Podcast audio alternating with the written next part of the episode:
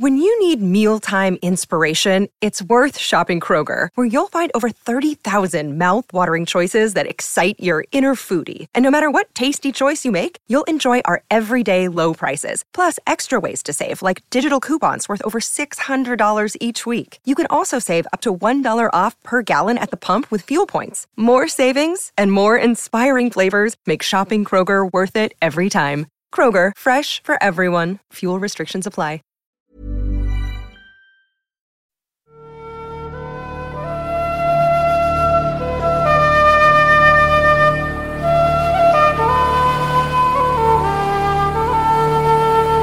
He just loved loved to get off school to go fishing.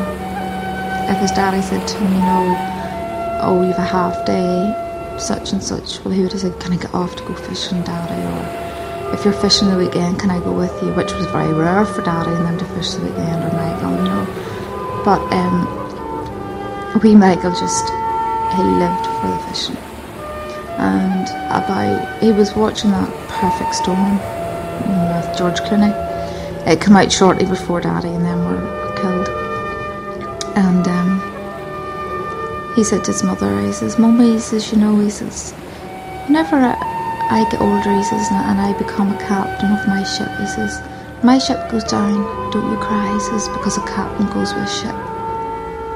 And them words are really haunt Kathleen to this day because you know she thinks to herself you know it wasn't that long before they did die that he had said this to her. And she was saying thinking to herself you try to interpret sort of things I'd said. Well, oh, did he mean that because he knew something or silly? I know it's just probably silly but you, everything goes through your head at a time like that an air and sea search is continuing off the County Down coast for three members of a family who left the port of Kilkeel in a small fishing boat early yesterday morning.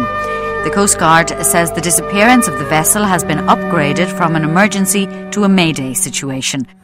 Very calm, clear day. I mean, we've the saying the cruel sea, and, and, there's a sense of truth to that. that you, sea is unpredictable, you just never know. If something happens at home, you can, in a sense, ashore, you can run. But you see, there's nowhere to run to. There's a life raft, a lifeboat. There is nowhere to run. You're left to face the sea. They hadn't been out since the Christmas. Um, they were decommissioning, and the wee boy and the three of them really wanted to just have one more outing on the boat, and they decided they would go out on the 13th night, 14th morning, and um, that was it. They never come home. I was up that morning from five o'clock, couldn't sleep, and um, there was nothing, nothing happened, nothing to draw your attention till anything, you know, that would have sort of been out of place. I watched all the boats going out, and you could even see the boats fishing off, you know, so there was nothing on untoward that would have made you sort of say, God, there's something happened out there, you know. My father and them, I think, had to go out about quarter past three, but they reckon they reached the grounds about between five and half five. So um, they literally only reached the grounds when. Three generations of the same family, a grandfather, father, and son, all called Michael Green, are missing. The signs are not good. They left the port of Kilkeel, County Down, early yesterday morning to go fishing for prawns at the mouth of Carlingford Lough. Conditions were very calm at the time. The boy was on his half term break, leaving him free to go on the trip. Concern grew when there was no communication from the vessel yesterday evening. A huge search operation involving fishermen and rescue services from the UK and the Republic is now underway. Yes, I can remember getting a phone call saying there's a boat missing. Um, and I remember going, coming down to the harbour, that the people were beginning to gather at the harbour to find out what was happening. I remember going to the Greens, remember being with them. Um, the pictures are real in my mind. It's difficult to sort of know how to pray, especially when um, we know the lifeboat's out. We can pray for the, the safe recovery, but sometimes we know if a ship has gone down, there's no sign there's no sign of a life raft. Um, the, the chances of survivors are is then limited.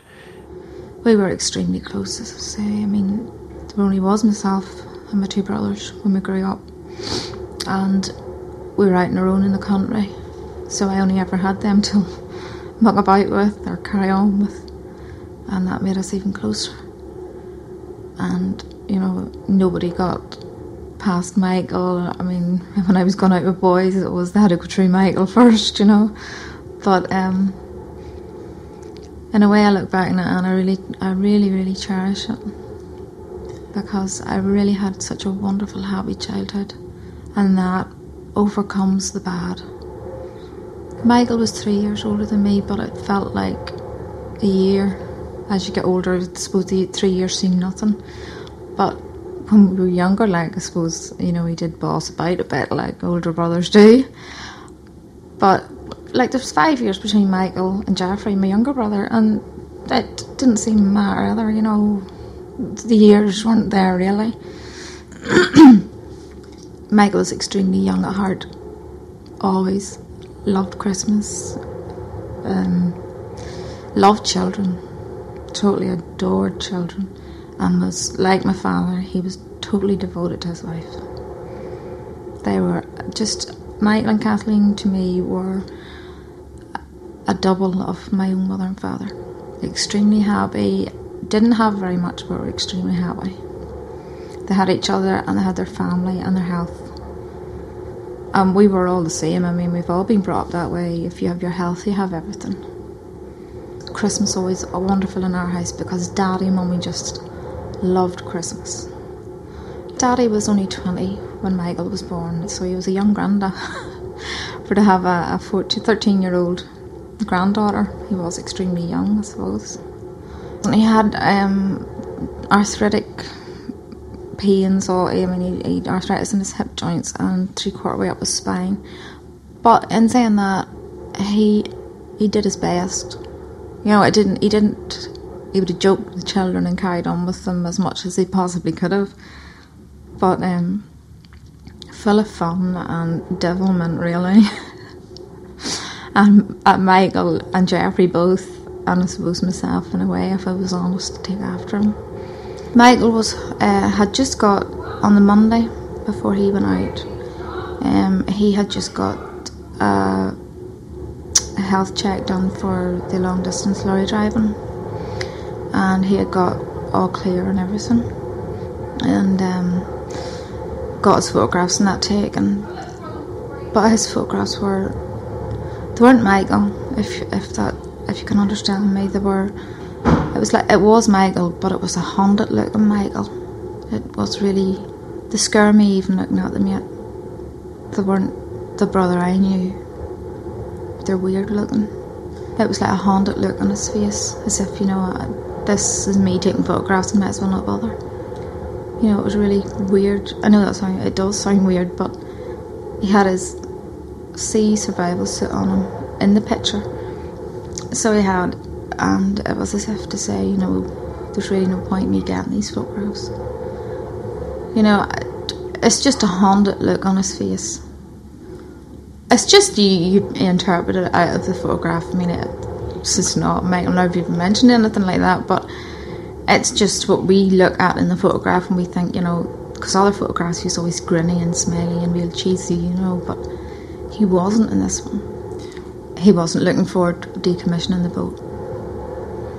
He was looking forward to being a lorry driver, yeah, but he'd never worked on land ever.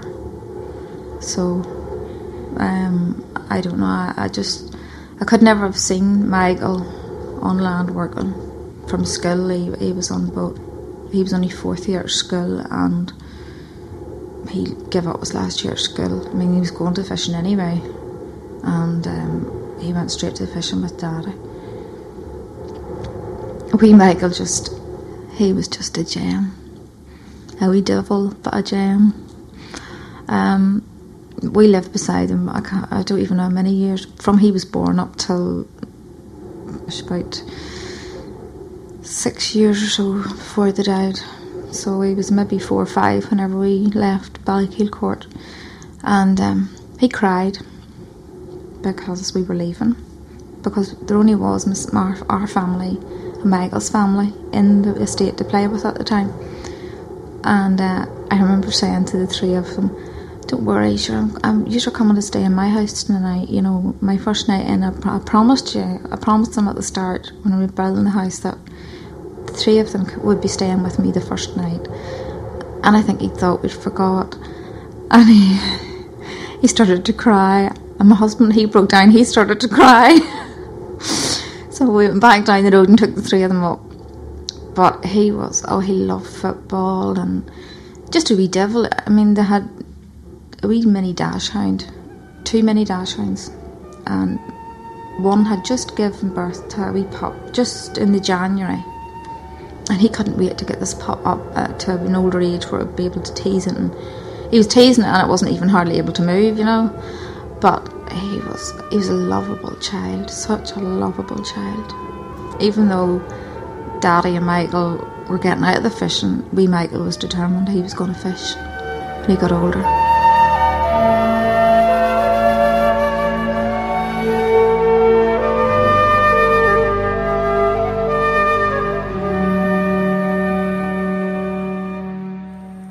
I think if you allow fear to dominate you, you wouldn't go to sea.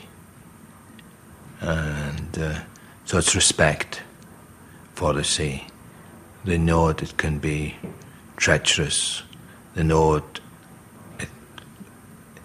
in a minute, in a second, a wave can change your life forever. I loved the sea right up until about um, 1985. I started to sort of dislike it then. My uncle was drowned in the harbour. And I got a fear for it because I thought, if this happens in the harbour, what can happen out when they're out at sea? But I always prayed. I mean, that's the only thing you can do. I mean, when it's in their blood, you can't ever change them. There's always the fear, um, continual fear of fishing and the harm. I mean, the dangers are there. There's always that fear.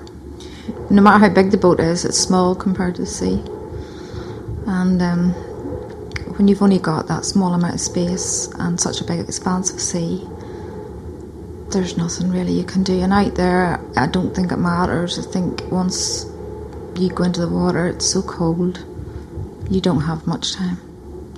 My sister in law phoned the Coast Guard um, to say that she wasn't able to contact her husband and my father, and that her wee son was on the boat. And um, my mum went up the road, must have been around two, two, three o'clock, and um, I mean, I had my three children with me at this stage, and they had supposed to be school the next morning. So I said to Mummy, I go home, leave the children off, and come back in. But she was adamant I go home, and um, she went up the road, and Thomas lives just across the road. Daddy's older brother. Now, Daddy just looked up to Thomas totally. She went across, or she phoned Thomas over, and she told Thomas that Daddy and Michael and the child hadn't come in. And Thomas, I think Thomas came over to Mummy's, and Mummy went and got Jeffrey and Patricia. They lived up just up the yard a bit from Mummy and them. And um, at five o'clock, Mummy then phoned the Coast Guard and told them that reported the same as Kathleen had done previously, and they said that they were already trying to contact the boat. And Mummy said, "Look, they've been gone more than twenty four hours. You know, I'm really, really extremely worried. They've got an eight year old on board." And um, they said they were sending Nimrod out in daybreak, so that's what they've done. So we got a phone call here at five to say that Nimrod was being sent out. Five in the morning, five o'clock Friday morning. And on the 15th of uh, February 2002, uh, we had a report of what was at that time a missing persons report. Uh, three members of the Green family missing. Uh, during the, the, 15th day, that certainly uh, changed to a more serious incident uh, with the, the, clear understanding that the Tullamurray Lass had foundered and the three, three members of the Green family, three Michaels as have become known as, perished. Uh, from a policing point of view, we were keeping in contact with the, with the Green family and we had a liaison uh, people identified to work with the families. Uh, throughout the, the 15th, uh, we became aware of uh, pieces of the uh, Tullamurray Lass being discovered at sea, and that confirmed that the, the tragedy had taken place. It's important, I think, that people don't bring false hope. Um, people talk too much sometimes and bring, rather than leave it to those that are involved to deal with the problem and to answer the family. Uh, speculation is, is, is people speculate as to what is actually happening there, and they don't know. And that was one of the great problems we faced was speculation. Done probably the best of intentions, but and maybe thought at the same time they're bringing comfort. But speculation can be dangerous. What do you say? You say little, give facts, straight facts as they are, um, and not to speculate, and not to bring false hope, um, because they are looking for hope. But if you start giving false hope, and that hopes are dashed, that's, that's cruel to them. So you try and bring the story back to them as it really is at that point in time. I went down to the harbour on the 14th night um, with the new vehicle that we had bought because I had said to my dad with his arthritic spine, I said, you know, Dad, I actually, I called him Daddy. I said, Daddy, you know, it has heated seats and this is a big thing, like, you know, for us. I guess it'd be great for your back. And I says, I'll be down at the harbour tomorrow evening to pick you up. I went down to the harbour and we stayed till 1.30 in the morning. And I knew then, I knew we were, we were talking bodies then. Because my father never, or my brother, never, there would maybe have been half an hour, never ever anything more. If they said they were coming in at half six, they were in between half six and seven they said they would be around six, between six and seven. Well, you knew that's the time they would have been in. They didn't come in. And we watched every boat, me and my mother. I mean, I had been out to Kathleen's and said, you know, we were trying to phone the boat, we can't get no answer. And there was 313 calls or something made to Michael's mobile that night. And obviously none of them were answered because the clip was found on the one of the windows of the wheelhouse, and um, where I think the phone maybe was in his pocket. I don't know. I mean, he kept everything in a survival suit, which he wasn't wearing because he was in bed. No, we knew that night. We were talking bodies. Even Kathleen knew. Yeah. One man being lost is a tragedy for that family, but the Greens, obviously, with little Michael being aboard, and with the hunt for the Tullamurray lass, and it went on for such a long period of time. And then the question was there bodies aboard? Weren't there aboard? And rumours going around as to what was actually happening made it very, very difficult. And of course, it got high priority and publicity in the press, and this made it very difficult for the family. But again, talking to other families around, when there is a tragedy, it brings home to them their tragedies that they have experienced over the years I remember one man saying, I can, and he was in his 80s, saying, I can still see my crew in the water. Looking back on it, it was like a daze. You know, I can't remember it. There's bits of it I can remember and bits I can't remember. Um, obviously, the Friday, the 15th, was the big day that you do remember, and it'll always stick by you because there was the plane was hovering over my own house out around the, the villa, out around the sea here.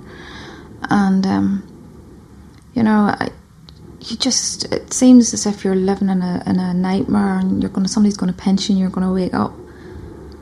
You know, but it doesn't happen. It's like, it was just like a long wake because there was people continually coming. You know, it wasn't just the two days that people maybe seen on TV or whatever, or the day of the funeral. It was eight and a half weeks of people coming every day, and only for them people, we would never have coped. I mean, you were torn between two homes.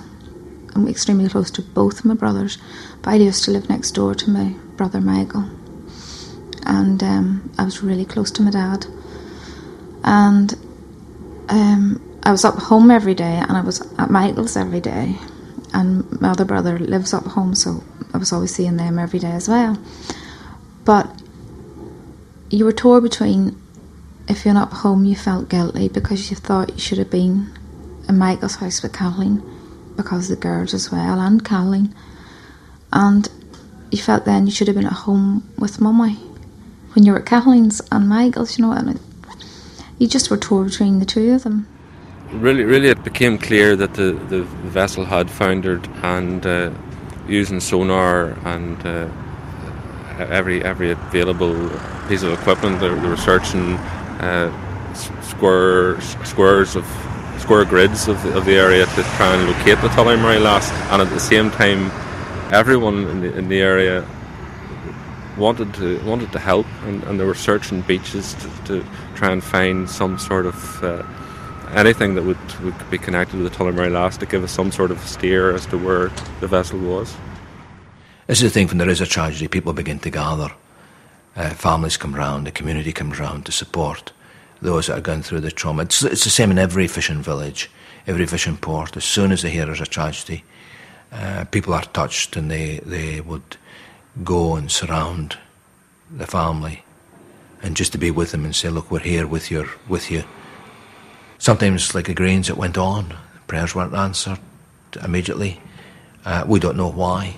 We're praying the bodies would be recovered and praying that they would find comfort and strength and that the bodies would be recovered and it would help them to, to bring comfort to them that their loved ones was, was home and that rest because that was important for them. They knew that point, yes, after it, after it, once wreckage was found, they knew they were looking for bodies.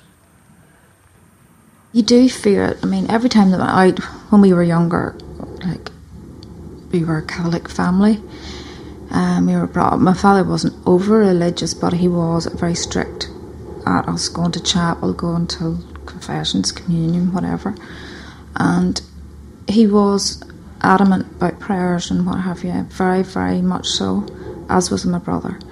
But um, that was all we could do. I mean, Daddy, yes, I suppose he, when I say he wasn't overly, he was in a way because he had everything blessed. The boat was blessed. You know, he had holy pictures in the boat, he had blessed salt in the boat, he had holy water in the boat, he had everything like that. But um, every, I suppose, every fishing town or village or whatever, and every fishing family would understand by saying, Yes, you do fear. Every time they go out around that pier, are they going to come home? I've always prayed anyway, but it was the one thing that kept us close and kept us going the whole time they were missing was the prayers and the people. It's now more than a month since the Tullamurray Lass disappeared. The Green family have now sadly accepted that they won't see their loved ones again.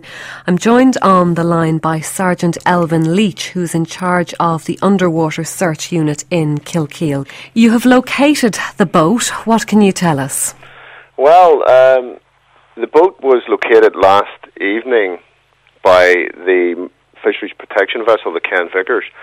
It was located by side scan sonar. Uh, we were immediately alerted to be on standby to go and investigate this sonar reading.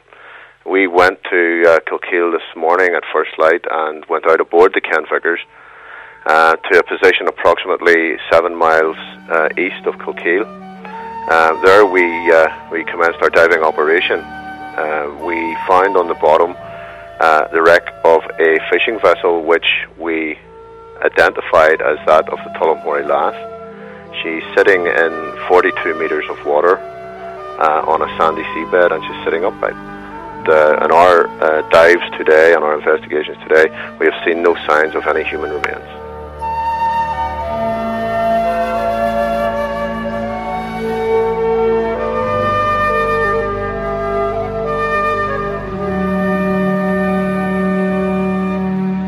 April the 12th, uh, I accompanied uh, Elvin and his diving team on board the Ken Vickers crew out to the dive scene seven miles east of Kilkeel. And uh, as I understand it, and as I say, it was an education for me, there was zero visibility at stages on the, on the seabed.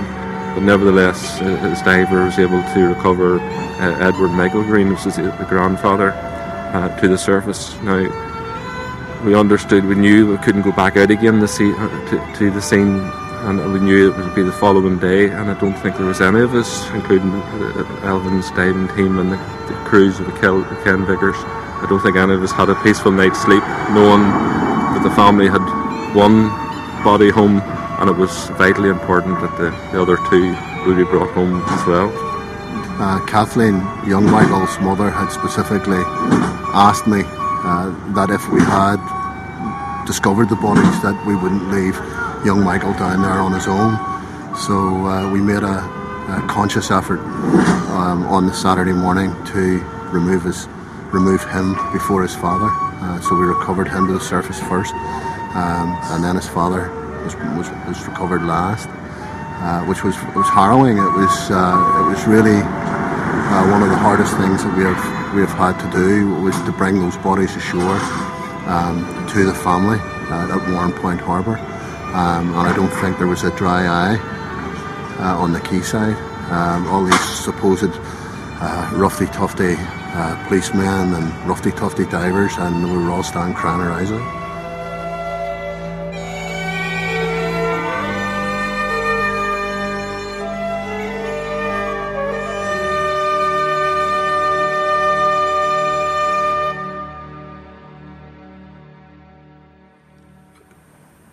One of the bodies was found uh, at night, and it was it was poignant. It was dark, and then the next day, I think my wife opened the curtains, and we knew by this time that there was the other two bodies was on the boat, and I think she summed it up as by saying it was like a resurrection.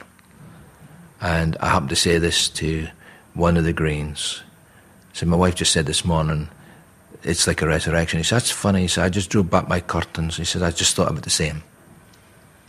He said, It reminded me of the resurrection because it was around Easter time. And it, it reminded us of our Lord's resurrection. Never forget it. I'll never forget it. My daughter, and Michael's daughter, Stephanie, this the second eldest girl. Um, she was the three, two, my sorry, my daughter Michaela and Stephanie were both making their confirmation that year, and my daughter, my youngest daughter, was making her communion, along with wee Michael, supposedly. But um, the confirmation was first to come up, and um, it was about two and a half weeks before the confirmation we decided it was a Friday night. We decided, right, we're going to have to go and get something for confirmation because we had nothing. You know, they still didn't give us much hope of getting bodies at that stage, and we didn't know that they had actually the divers had decided to dive on the boat that night, that day or that evening, and myself, my mum, and my sister-in-law Patricia, Jeffrey's wife, um, and Michaela went up to Newry to shop to see if we could get something um, up in the Buttercrane. And we were just into the Buttercrane when we got a phone call to say that Daddy's body was on board the Ken Vickers, which, which was the the, the um, fisheries vessel that brought them in. And uh, it was total mayhem to get down the road. You know, I know it was only from Newry to Warrenpoint, but it was just it seemed like forever. And Friday night in, in Newry is just chaotic. So yes, we been, it would have been about seven o'clock. So then we, we knew we had all planned where the bodies were going because we wanted it pri- as private as possible. I mean, nobody knew they were going till Point because we thought if we bring them to Kilkeel, it'll be all press, and we just felt we needed time on our own with them. And then on the Friday evening, Daddy's body came up, but we weren't allowed near him. But it wasn't even that. They were in body bag. He was in a body bag, obviously. But he, we just wanted to go over. He was still wearing his boots. And we just felt, you know, it'd be nice to go over and say, you know, Dad, we're here. You know, we're here for you. You know, and uh, I think Ronnie, the policeman, he he was brilliant. So he was, you know, and I think he was doing it for our own good, really. Um, he was trying to sort of ease it on us that it wouldn't be so tough, you know, to try and go over and touch a body bag and knowing you can't open it. You know, I think that was. So did you went? Did you were able to touch the body bag? No, no, no, no weren't allowed near it. Just from a distance. Well, it was a few feet, three, four feet away, um, but it's a long distance whenever you haven't seen them in eight weeks, eight and a half weeks. They brought Daddy's body up first. Elvin Leach, the head diver, he said to us that he brought Daddy's body up, obviously because Daddy was on top of the two other ones. So um, he said he thought it would be better and he thought it would be what Daddy would have wanted because he would like Michael and the child to spend the last night together on the boat. And on the Saturday, we waited, and at four o'clock, we got the phone call to say that they were on their way with my brother and my nephew. And uh, it was devastating. It was very hard because the press tried to. Um, I understand they've done a great job for us. I mean, only for them. We would have been totally lost, you know, only for the press. You wouldn't have had the, the coverage. But it was a private time. It was a time that we needed on our own. And Michael's two girls, well, one, I think maybe two, I don't know, two girls were there. And um, to see a father and son's body coming up in body bags, it's not a nice sight.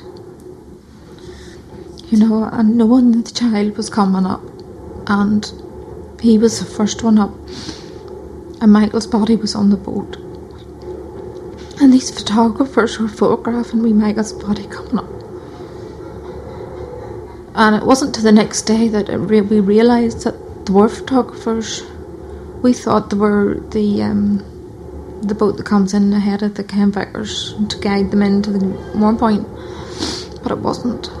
We didn't know who they were, but apparently they had paid somebody on the other side to let them have a boat or something, and um, we'll never know that. I don't know if that's right or not. But this is what we were told, and um, just to, then after that terrible shock of having to see the two bodies coming up, especially an eight-year-old and a thirty-two-year-old man or thirty-three-year-old man. I'm sorry.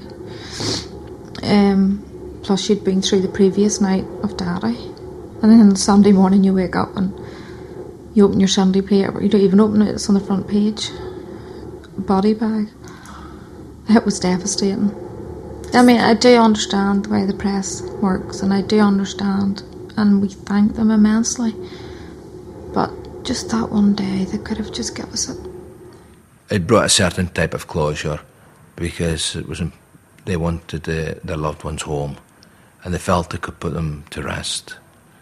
I remember a widow of in her, in her 80s saying to me, um, "At least I know where my husband body is. I know where he is." And some of his crew wasn't found, but he was found.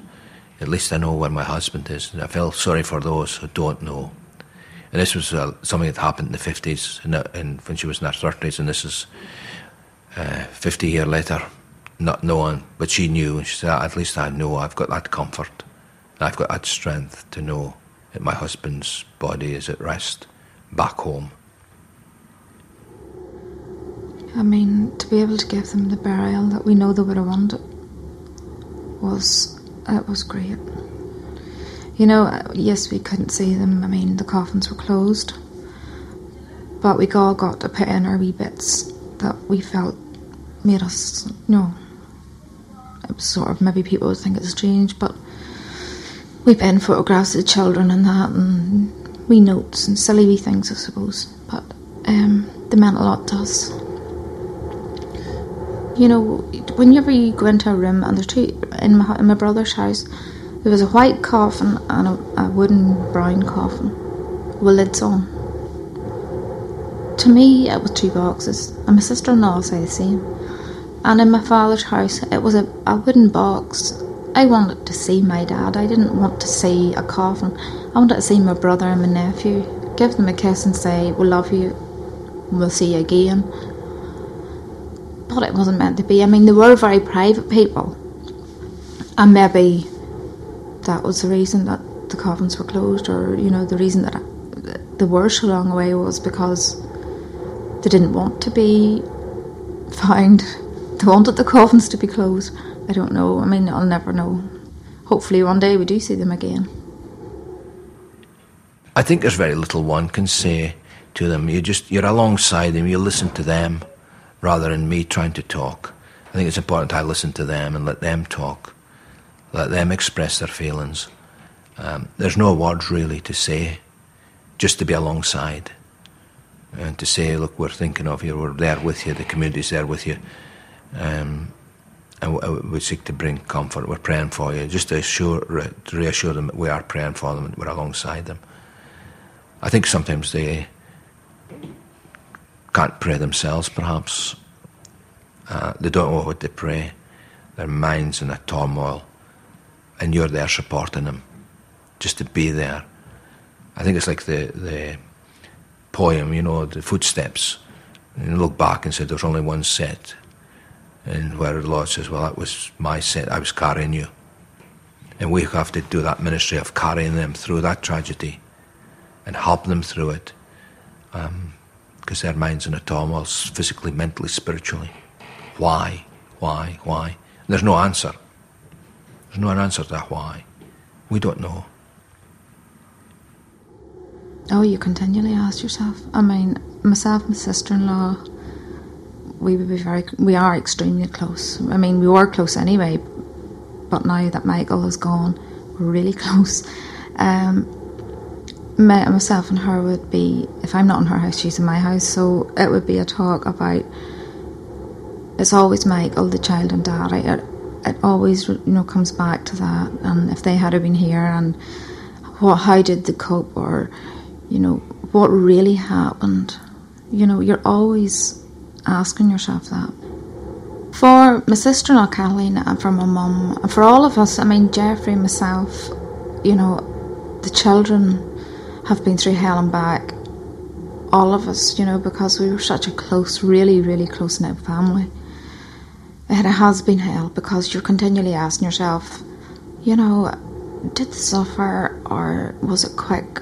And then you think to yourself, right, well, if they had time to get together, had had time to think. And you do, you do, there's many a night you cry yourself to sleep and my sister in law and her two wee girls. I mean, it's only hitting my brother's eldest wee girl now, and she is. She keeps looking for her daddy. She has a picture above her bed that when she closes her eyes, it's him she closes her eyes to, and it's him that she wakes up to in the morning. And my mother just can't even go home. It hasn't got any easier. I mean, you just learn to live with it, but your pain gets deeper.